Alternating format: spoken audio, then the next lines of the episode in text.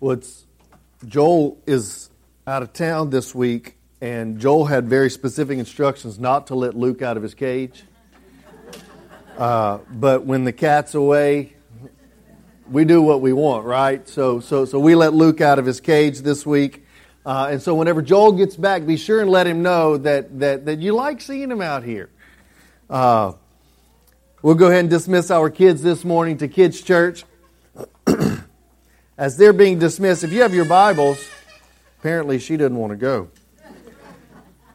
If you have your Bibles this morning, open up to the book of Second Samuel chapter five. Second Samuel chapter five. We're going to look at, at God's promises and how He fulfills His promises according to His will and according to His timetable this morning. Second Samuel chapter five, verses one through twenty-five. I know the first few chapters of Second Samuel, uh, it has been, there, there's been a lot of history, a lot of table setting uh, that has taken place. Uh, we're about to really start rolling uh, in the narrative of Second Samuel. Second Samuel chapter six, the Ark of the Covenant is going to be moved Uh, back to Jerusalem. Second Samuel chapter seven, we see uh, the covenant that God established with David and his sons uh, to be on the throne for all of eternity. And so we're, we're really going to get into a lot of the meat uh, of the text as we begin to work through these narratives over the next few weeks. So Second Samuel chapter five, we're going to read verses one through twenty-five this morning, and then I'm going to do my very best to unpack this for us. Second Samuel chapter five, verses one through twenty-five. Then all the tribes of Israel came to David at Hebron and said, "Behold, we are your bone and your flesh. Previously, when Saul was king over us, you were the one who led Israel out and in. And the Lord said to you, you will shepherd my people Israel, and you will be a ruler over Israel." So all of the elders of Israel came to the king at Hebron. And King David made a covenant with them before the Lord at Hebron, and they anointed David king over Israel. David was thirty years old when he became king, and he reigned for forty years. At Hebron he reigned over Judah seven years and six months, and in Jerusalem he reigned thirty-three years over all of Israel and Judah. Now the king and his men went to Jerusalem against the Jebusites, and the inhabitants of the land, and they said to David, "You shall not come in here, but the blind and the lame shall turn you away," thinking David cannot enter here. Nevertheless, David captured the stronghold of Zion, that is the city of David. And David said on that day, "Whoever would strike the Jebusites, let him reach the lame and the blind who are hated by David's soul through the water tunnel. Therefore they say that the blind or the lame shall not come into the house." So David lived in the stronghold and called it the city of David. And David built all around from the Millo inward. And David came, David became greater and greater, for the Lord God of hosts was with him. And then Hiram, the king of Tyre, sent a messenger to David with cedar trees and carpenters and stonemasons, and they built a house for David. And David realized that the Lord had established him as king over Israel, and he had exalted his kingdom for the sake of his people, Israel. Meanwhile, David took more concubines and wives from Jerusalem.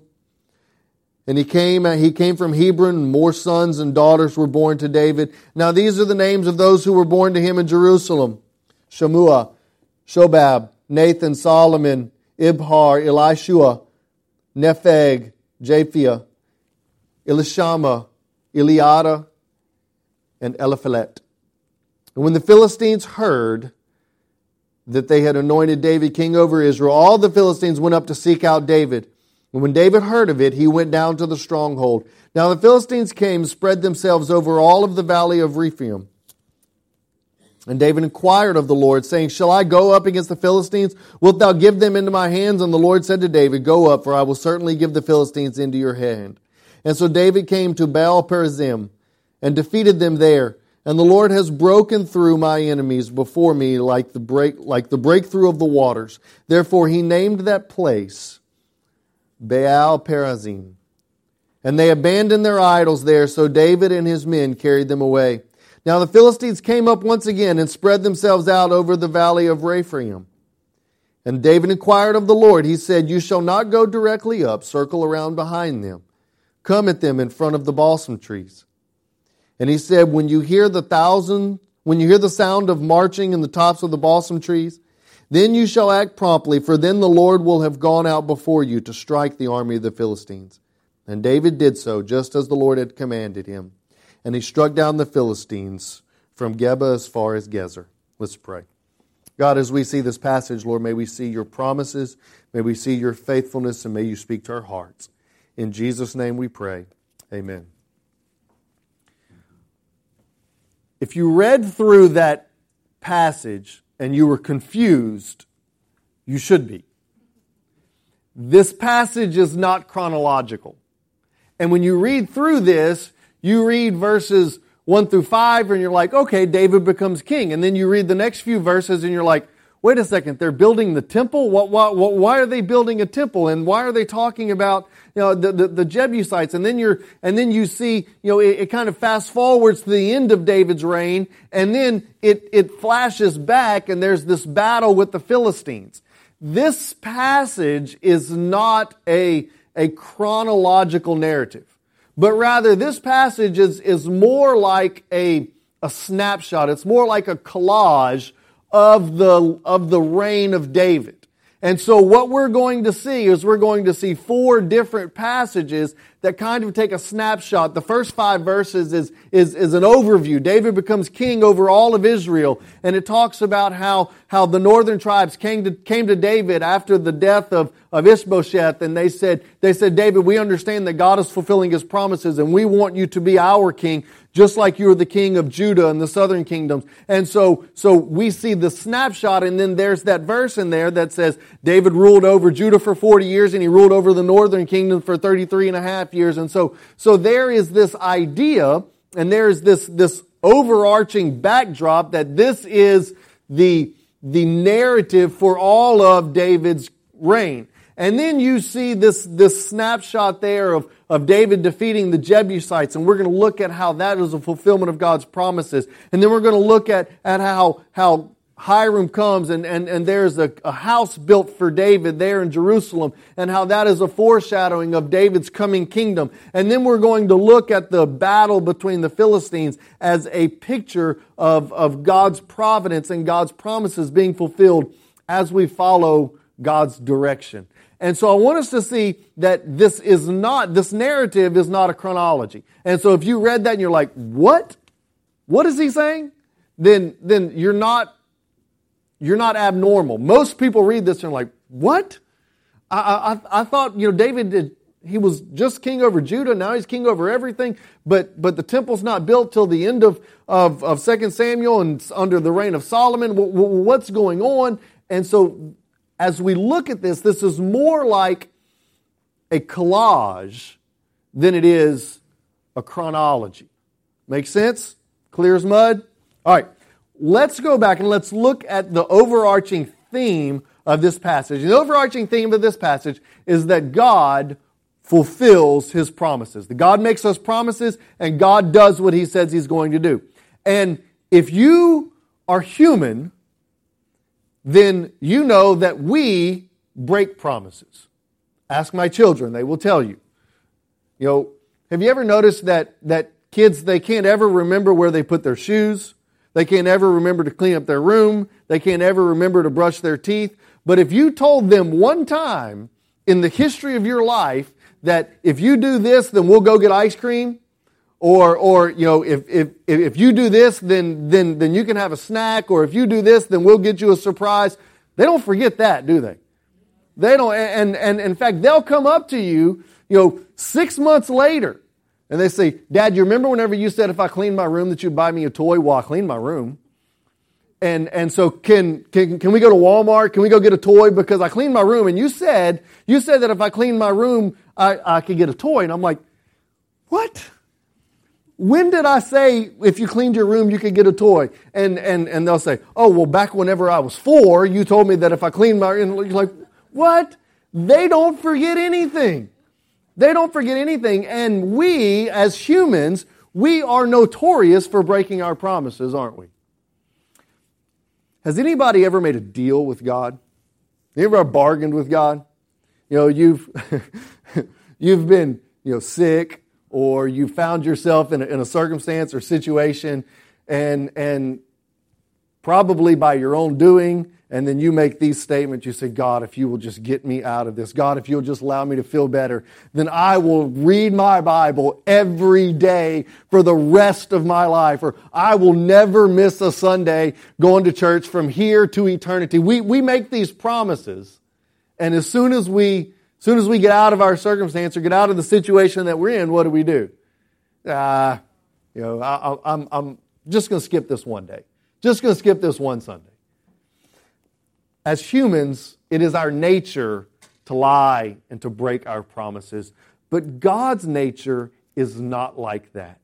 God is, by His very nature and by the very essence of His character, He is faithful. And He does what He says He's going to do. I want us to look at this text, because this text begins highlighting God's promises. Chapter five. Israel comes to David. Verse five, chapter one. Chapter five, verse one. Then all of the tribes of Israel came to David at Hebron. Now Hebron is in Judah. Hebron is in the southern kingdom. Hebron is in Judah. And all of the northern kingdom, all the rest of the tribes come to Israel. And they, and they said to him, listen to what they said. Behold, your bone, we are your bone and your flesh. Previously, when Saul was king over us, you were the one who led Israel out and in. And the Lord said to you, you will shepherd my people Israel, and you will be a ruler over all of Israel. All of Israel knew of the promises of God. They knew that Samuel had anointed David as king over all of Israel. Yet by their own pride and by their own arrogance, they said, we will not follow after this man. We will not surrender ourselves. We will not submit ourselves to this, to this lowly shepherd boy. We want a king like all the other nations. We want a king who is taller, who is stronger, who is better looking. We want a king who comes from a better pedigree. We want to be like everyone else. And Israel acknowledges here in Second Samuel, Second Samuel chapter five that God has anointed David as the king over all of Israel. Verse three, so all the elders of Israel came to the king at Hebron. And King David made a covenant with them before the Lord at Hebron. And they anointed David king over Israel. And so we see, for the first time, David is king over not just Judah, not just a, a rogue tribe, but he is king over all of Israel. God fulfills his promise. Now I want us to understand that as David becomes king over the northern kingdom, we see the faithfulness of God in spite of opposition. You know, the opposition against God and His promises, the opposition against God and His will, and the opposition against God and His ways does not thwart, it does not impede the providence and the promises of God. Let me remind us of some of the opposition that David has overcome to become king over all of Israel. Remember, there was one time whenever David was sought after for his life by Saul and all of the armies of Israel. Remember First Samuel, as we walked through the book of First Samuel, David spent the majority of the book of First Samuel running for his life. He would run to the mountains. He would hide in the mountains.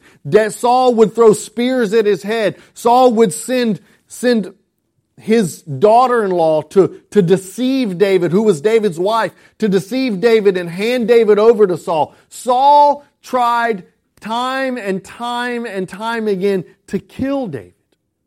Yet God preserved David because God had made a promise to David. Not only did David... fulfilled, not only did God fulfill His promises to David in spite of his attacks from Saul, but remember there was a man named Abner, who after the death of Saul, sought to kill David. Sought to raise up Ishbosheth because he knew that Ishbosheth could, could that, that, that he was a puppet and that he can control Ishbosheth. And Abner sought to dethrone David and sought to remove all of the power from David. And then there were the Philistines, the enemies of God. God's promises will come to pass in spite of intense opposition. I want us to remember this, church. In our world today, it's easy for us to watch the news. It's easy for us to see the, the agenda of the enemy evident before us, that they are stripping, uh, they're stripping our nation, they're stripping us of the the freedom of religion. Isn't it interesting that that the only thing that we're called to be intolerant of is Christianity? We're called to tolerate Islam, and we're called to tolerate atheism, and we're called to tolerate this liberalism that that is the very threat to the very essence of our morality, a very threat to the very essence of God's Word. Yet anytime we stand up and we speak for righteousness, we speak for integrity, we're called bigots and we're called intolerant. There is an attack on the very fabric of, of the nature of Christianity. But I want to remind us, church, that in the midst of opposition, God's promises are faithful. God is not threatened by an immoral government. God is not threatened by, by apathy and indifference amongst the church. God is not threatened. God is not threatened by, by an antagonistic opposition to Christianity. He never has been, because God's promises are faithful, even in the midst of opposition. In fact, we see history has proven time and time again, God's Word and God's kingdom thrives in opposition, where when the government and the people are complicit to Christianity, it flounders. History has taught us that the seed of the church is the blood of the martyrs. Where is the Christian church thriving? In communist China. Where is the Christian church thriving? In Southeast Asia, where they're killing Christians simply for being Christians. Where is the church floundering, declining? In a free America.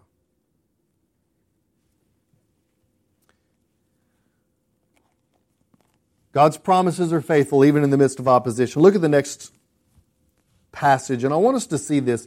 This is This is something that, that it's going to discourage you and encourage you both at the same time.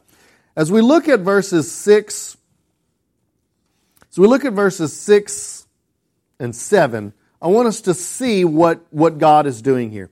Now the king and his men went to Jerusalem against the Jebusites, the inhabitants of the land, and they said to David, "You shall not come in here, but by the blind and the lame, and they shall turn you away," thinking David cannot enter here. Now I want to point out to you what, what the inhabitants of the Jebusites are saying. Now the, the Jebusites are the people that are living in the land of Jerusalem. They're living in the city of Jerusalem. And Jerusalem will be the capital of Israel. But at this point, Jerusalem is still inhabited by the Jebusites.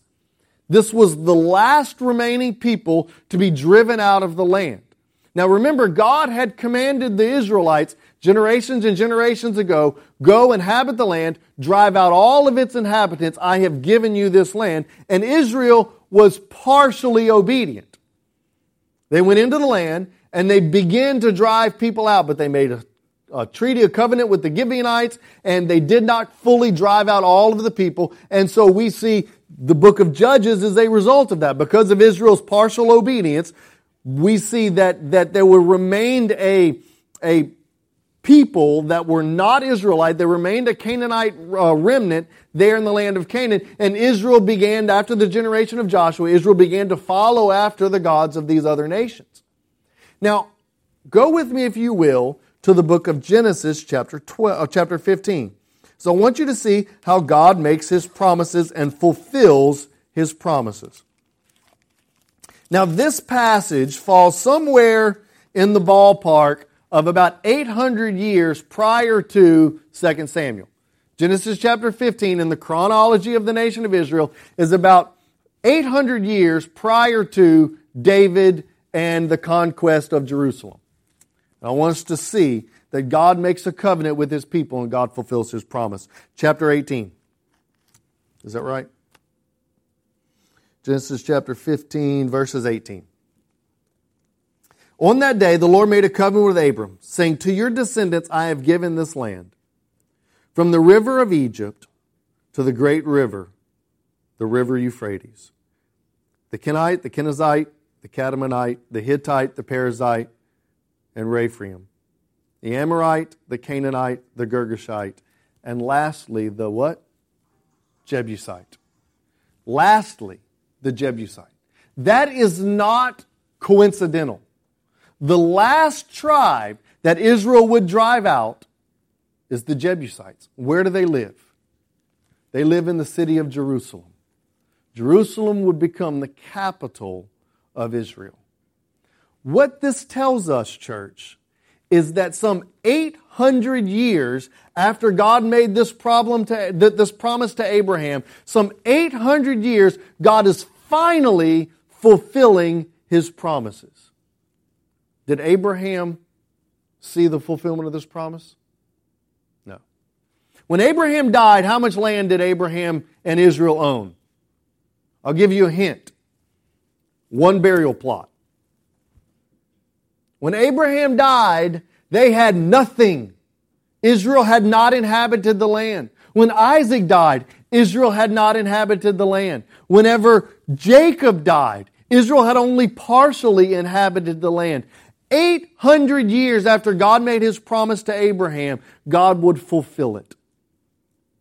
What this tells us is that God's promises are faithful and God will fulfill His promises in spite of all opposition. And God will fulfill His promises according to His timetable, not our timetable. Now, for many of us, that can be discouraging. Because we want God to move when we want God to move, right? In fact, one of the, the biggest frustration as a parent is you tell your kids to do something and they do it on their timetable, not your timetable, right? You tell your kids, you say, go cut the grass. Well, in your mind, you mean now, right? And so so you leave and you go run an errand or you go in the back and you come back in and you know they're sitting on the couch and you're like, I told you to go cut the grass. Why aren't you cutting the grass? Or I told you to go clean your room. Or I told you to empty the dishwasher. And and and they work on their own timetable and it's frustrating. Well, well as as the people of God, we need to understand that God works on His timetable, not our timetable. We are subject to His providence and His will, not our own. God is not subject to us. God is not a, a gumball machine that, that we put in our request and that He fulfills our request based upon our request and our timetable. God is the one who is providential. God is the one who is fulfilling His promises according to His great glory.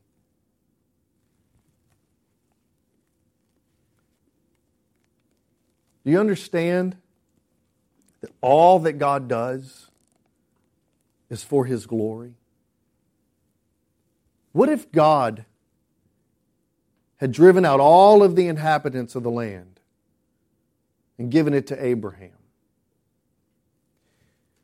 We would not have Rahab, the prostitute, who comes to faith in Christ through the spies. We would not have Ruth, the Moabitess, enemy of God, who is redeemed by Boaz, the kinsman redeemer. We would not have all that God desires for us, all of His goodness, and all of the riches of His glory, if God had moved according to our timetable. But be,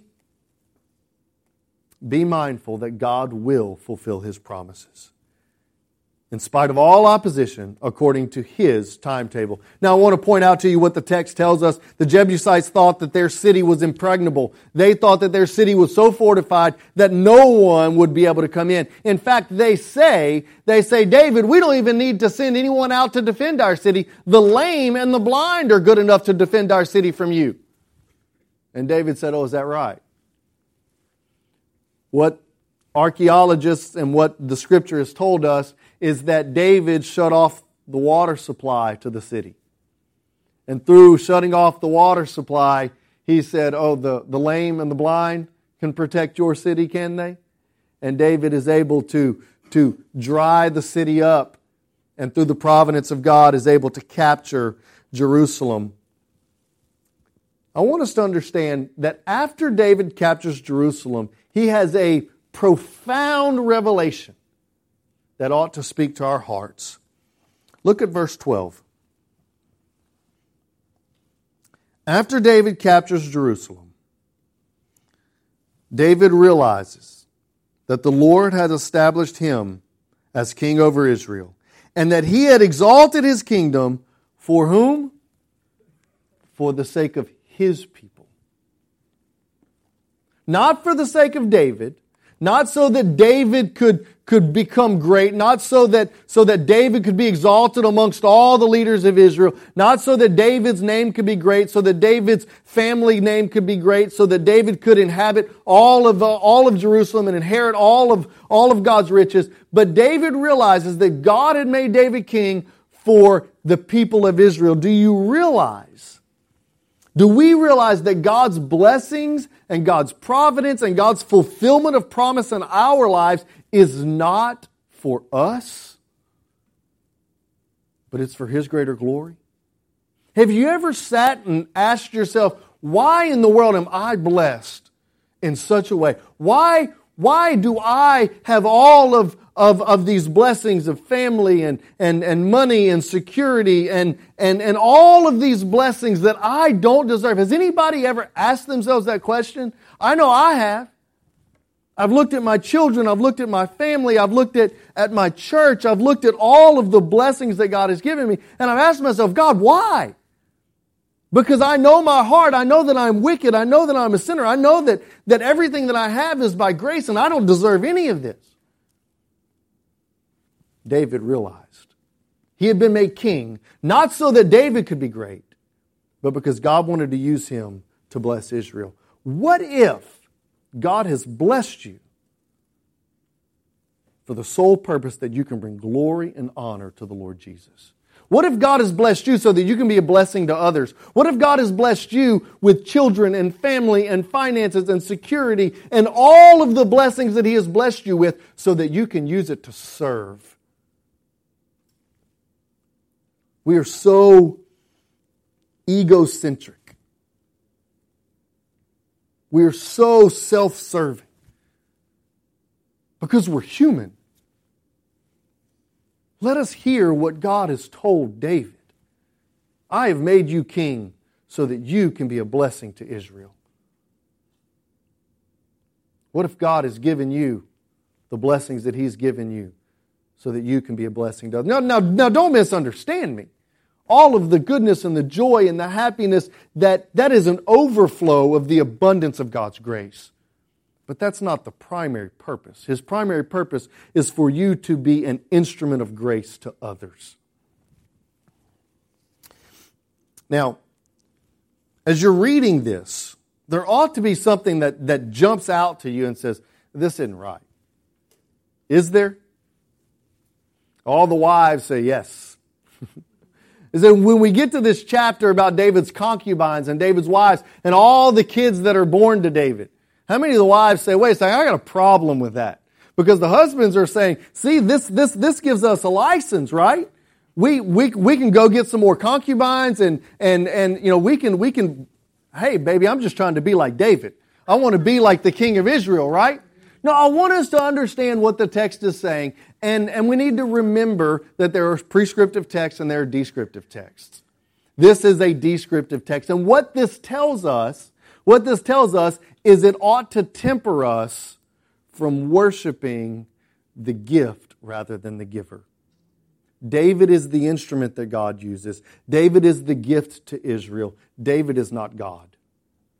And this reminds us of David's fallibility. It reminds us of David's humanity. Why did kings take concubines? Why did they have multiple children from multiple wives? Because it secured for them political interest. It secured for them power. It secured for them geographical domination. This was a very cultural, very political statement. As David takes wives and takes concubines and has children after children after children with multiple wives and multiple women, he does so for political reasons. It ought to temper us and remind us that we are not to worship men, but we are to worship the God of men. See the, see the flaws, see the humanity in David, and we'll see that come to play later on in the book of Second Samuel. As we draw to a close, I want us to remind, I want us to be reminded of how God fulfills His promise. We've already looked at, we've already looked at the fact that God fulfills His promises in spite of all opposition, and that God fulfills His promises according to His own timetable, not according to our timetable. Sometimes eight hundred years later, God does it according to His timetable. But I want us to see, we're going to look at this last, this last interaction with David and the people of Israel and this battle against the Philistines, and we're going to see the very practical aspect of how God fulfills His promises. So, if you look, if you look at chapter Second Samuel chapter three, verse eighteen, we are reminded that David is not the deliverer of Israel, that God is the deliverer of Israel. Chapter three, verse eighteen. For the Lord has spoken to David, saying, by the hand of my servant David, I will save my people from it. I will save my people Israel from the hand of the Philistines and from the hand of all of their enemies. Now, don't be mistaken. God is going to use David as an instrument, but who's the deliverer? Let's look at what the text says in chapter three, verse eighteen. God said, I will deliver. I will do so through my servant David, but I will be the deliverer.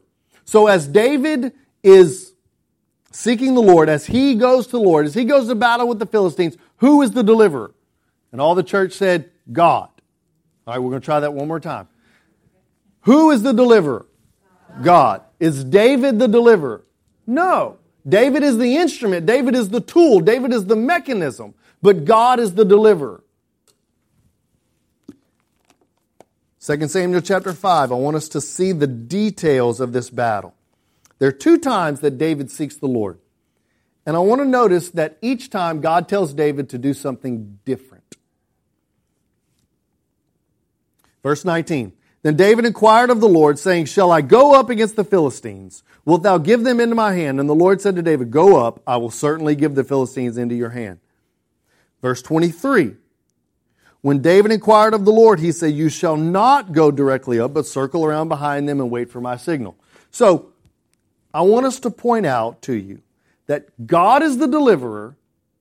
God is going to fulfill His promises in spite of all opposition according to His own timetable. But I want us to point out something. I want to point out something very, very specific to you. That God's deliverance comes at His guidance. God's deliverance, God's salvation, God's providence, God's promise comes at God's guidance. When we are obedient to God, when we seek to do His will, His way, we see the fulfillment of God's promises. There are two very distinct, different responses. Same question, two responses. Now, this has less to do with the military strategy and more to do with the fact that God, that, that David sought God's will, and God responded to David. Do you see the difference? David said, what do you want me to do? First time he said, go up. The second time he said, wait. Don't go up. This tells us that when we seek God, when we seek His direction, that He will speak to us. Jeremiah thirty-three three, you will seek me. I'm sorry, Jeremiah chapter thirty-three three, call to me and I'll answer you and tell you great and mighty things which you know not.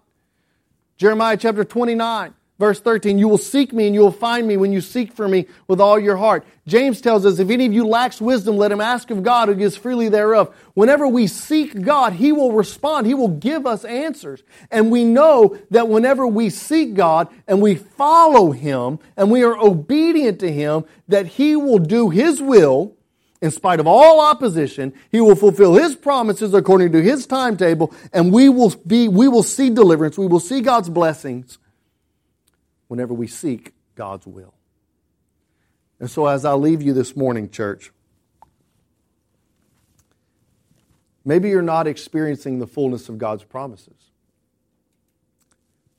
Maybe it's because you're not heeding God's guidance. There is a methodology. There's a way that God desires for us to live. Something that's, I want to challenge you to do this week. I want to challenge you to go back in Scripture. Look at the relationship between righteousness and peace. You know, there's, there, there's all kinds of relationships that we see throughout uh, throughout Scripture with, with words. See, God's kindness and mercy is always often put together. Love and grace is often put together. Joy is often put together with love. Something that I noticed, righteousness and peace are often partnered together.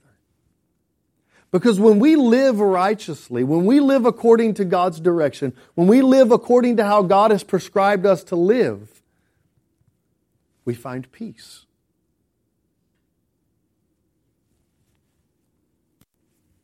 And I don't think that that's coincidental. When we seek to do God's will, God's way, God fulfills His promise. God gives us grace. He gives us mercy. And maybe we're not experiencing the fullness of God's blessings in our life. Maybe we're not experiencing the promises of God in our life. And maybe it's because we are not living righteously. Maybe it's because we're not heeding God's guidance. Maybe this morning God is calling us to repent and follow Him. The good news of the gospel is that when we repent, we find grace.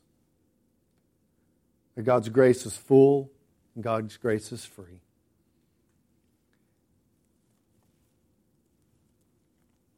If you're like me, you find yourself more times than not doing things your way rather than God's way. Jesus promises us that if we confess our sin, He is faithful and just to forgive us of all unrighteousness. This morning, I want to encourage you to remember God's promises. Remember that He fulfills His promises in spite of all opposition according to His timetable, and He desires you to seek His guidance. Will you pray with me? God, we thank You that You fulfill Your promises according to Your will. I thank You that You fulfill Your promises according to Your timetable. And as You've poured out Your grace and Your mercy and Your blessings to our church, to Your people, God, may You use us to serve others. May we be a blessing to others. As You fulfill Your promises in our lives, may we be obedient. May we seek You. We seek to honor You with our lives. There are those here this morning, Lord, who've, who've been trying to do life their own way, trying to figure it out, using worldly wisdom. And You've called us to seek wisdom that's from above.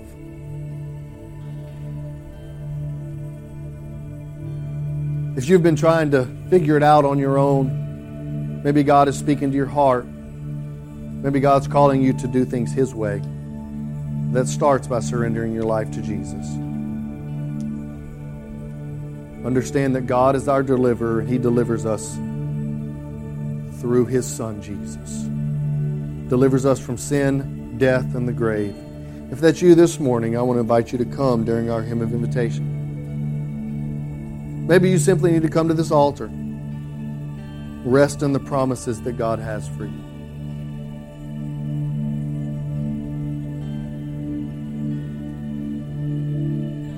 As we worship this morning, Lord, may You speak to our hearts. May You convict us of sin. May You bring us into obedience. We ask all this in Jesus' wonderful name.